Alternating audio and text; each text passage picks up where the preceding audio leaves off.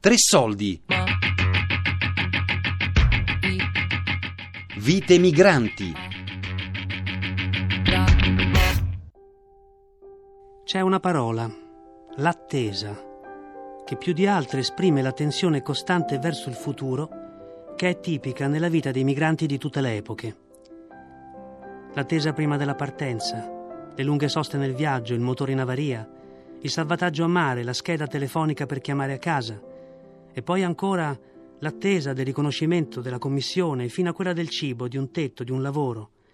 L'attesa rende spasmodica l'esperienza di vita dei migranti e trasforma il futuro in un continuo alternarsi di luce e di buio.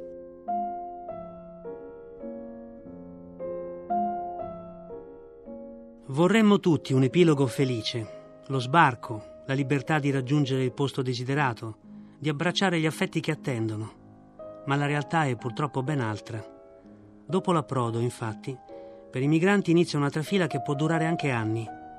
L'identificazione, la richiesta d'asilo, le lungaggini dell'attesa, il trasferimento in un centro di identificazione ed espulsione definito CIE o in un CARA, un centro di accoglienza per richiedenti asilo.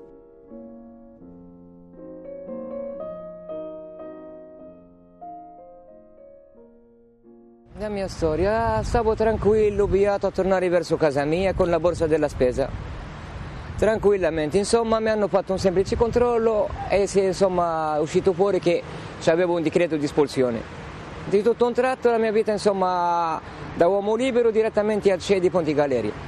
L'indomani sono uscito, ho trovato delle persone con il becco cucito, ho detto ma dove sto io? In Afghanistan, a Beirut, dove sto? Non è logico che al XXI secolo ancora ci sono questi CEI e persone arrivano insomma, a fare, per, per, far arrivare la loro voce, insomma, arrivano a, a, gesti così estremi come chiudere, insomma, cucirsi la bocca con il filo lago. Ma dove siamo? Molti avvocati si occupano dei diritti dei migranti, ne seguono le storie, li assistono nelle udienze, come Alberto Barbieri di Medici per i diritti umani. Sì, nell'arco di un anno e mezzo abbiamo effettuato 18 visite in tutti i CIE operativi in Italia, abbiamo realizzato un rapporto che si chiama Arcipelago CIE e le conclusioni del rapporto in estrema sintesi sono che queste strutture sono inutili e incivili.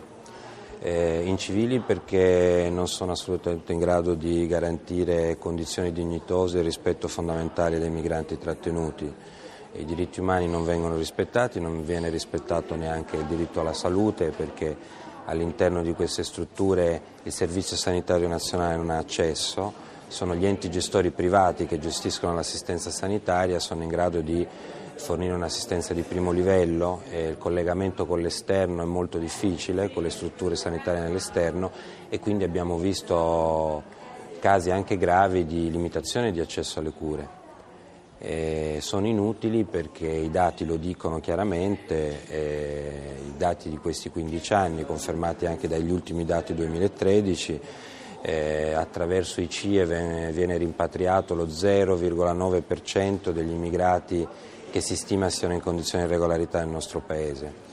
E quindi sia da un punto di vista dei diritti umani, che ovviamente ci riguarda più direttamente, sia da un punto di vista di efficacia e rilevanza, l'esperienza dei CIE si rivela fallimentare.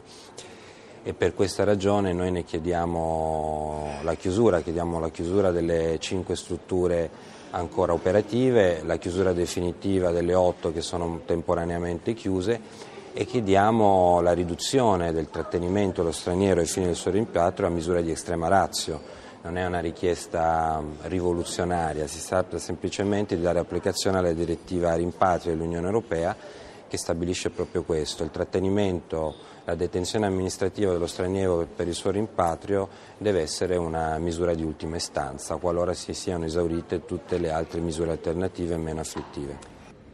Quello che, che noi abbiamo passato ci sono pure tanti, tanti persone e che questa legge si deve togliere proprio non possono rimpatriare a un padre e i figli stanno qua, non solo per noi, pure per altre persone è uguale.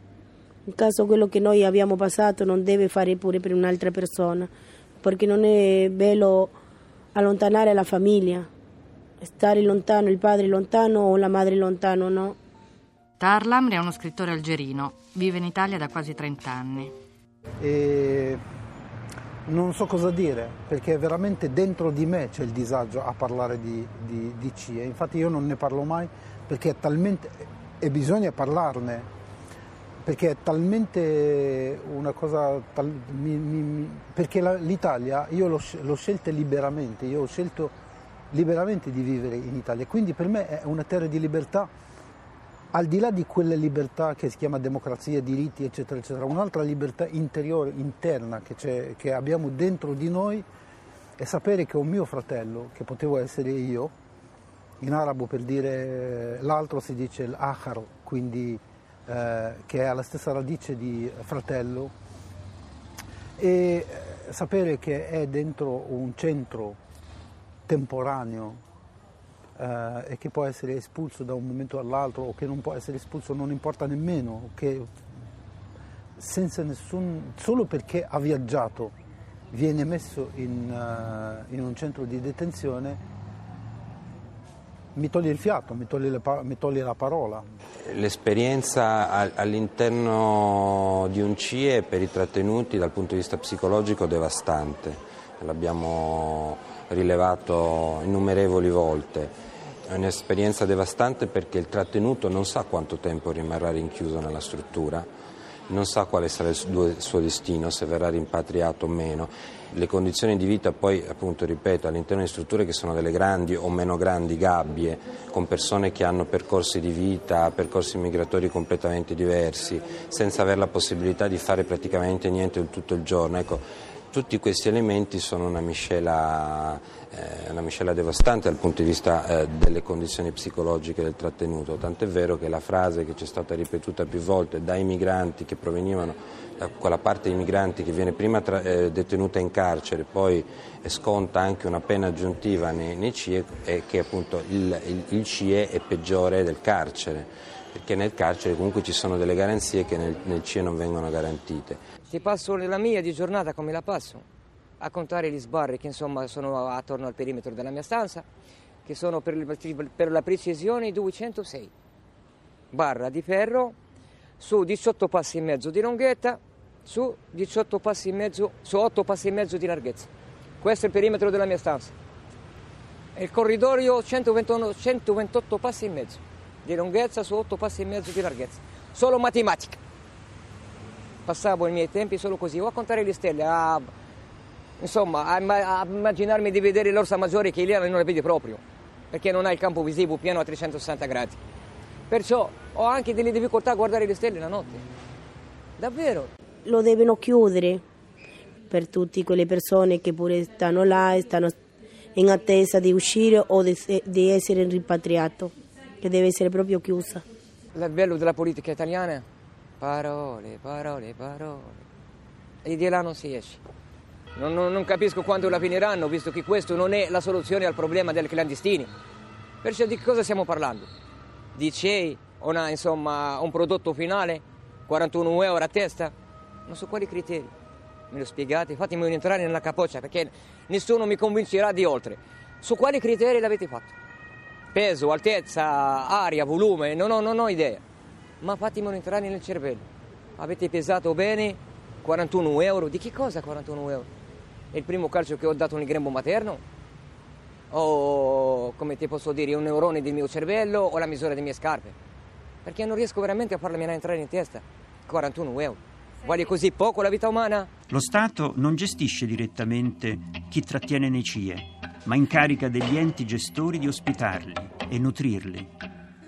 41 euro a migrante, il costo di una vita. In altri centri il costo è anche minore, 27 euro.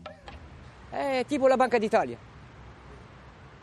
Visto che entrano soldi, siamo insomma la, la conseguenza di una causa, dunque siamo un prodotto e come un prodotto c'è un suo prezzo.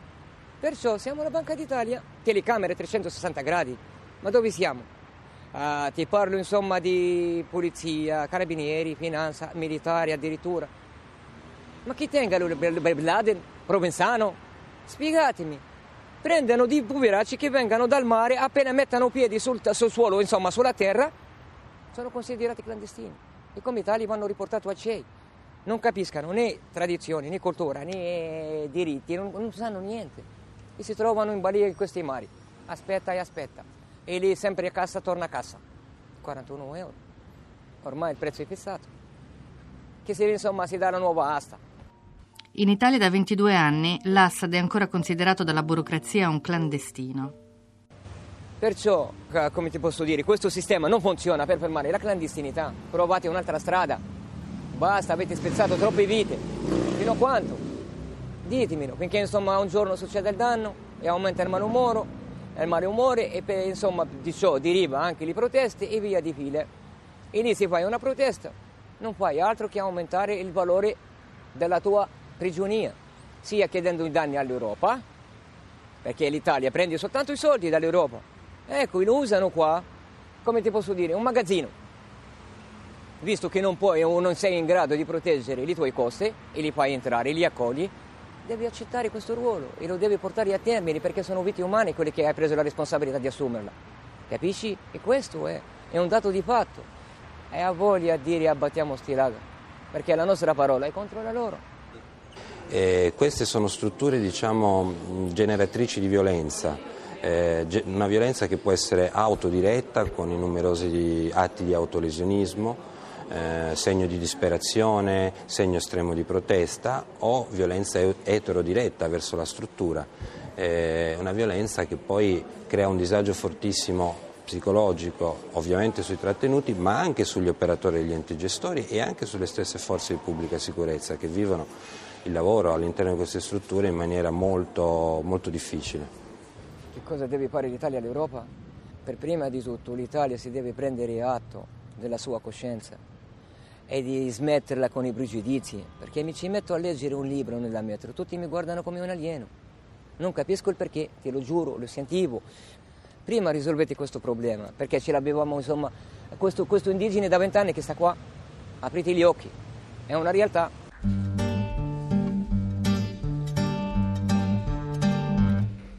Solo voy con mi pena, sola mi condena, correre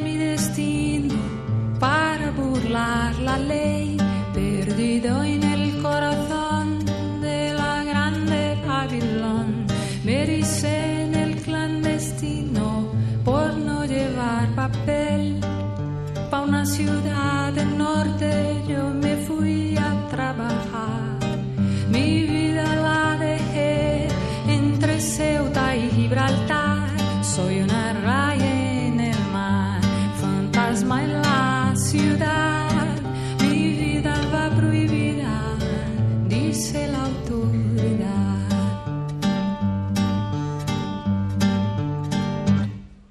Vite migranti di Paola Ferrara, Gabriella Guido e Alessandro Triulzi, da un'idea della campagna Lasciateci entrare, con la collaborazione dell'Archivio delle Memorie Migranti.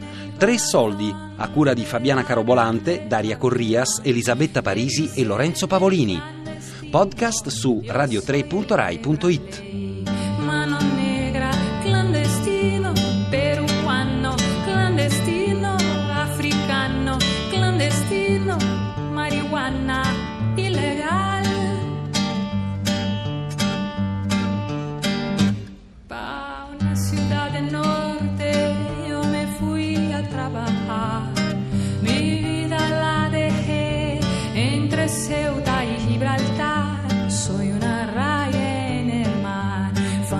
es my la ciudad.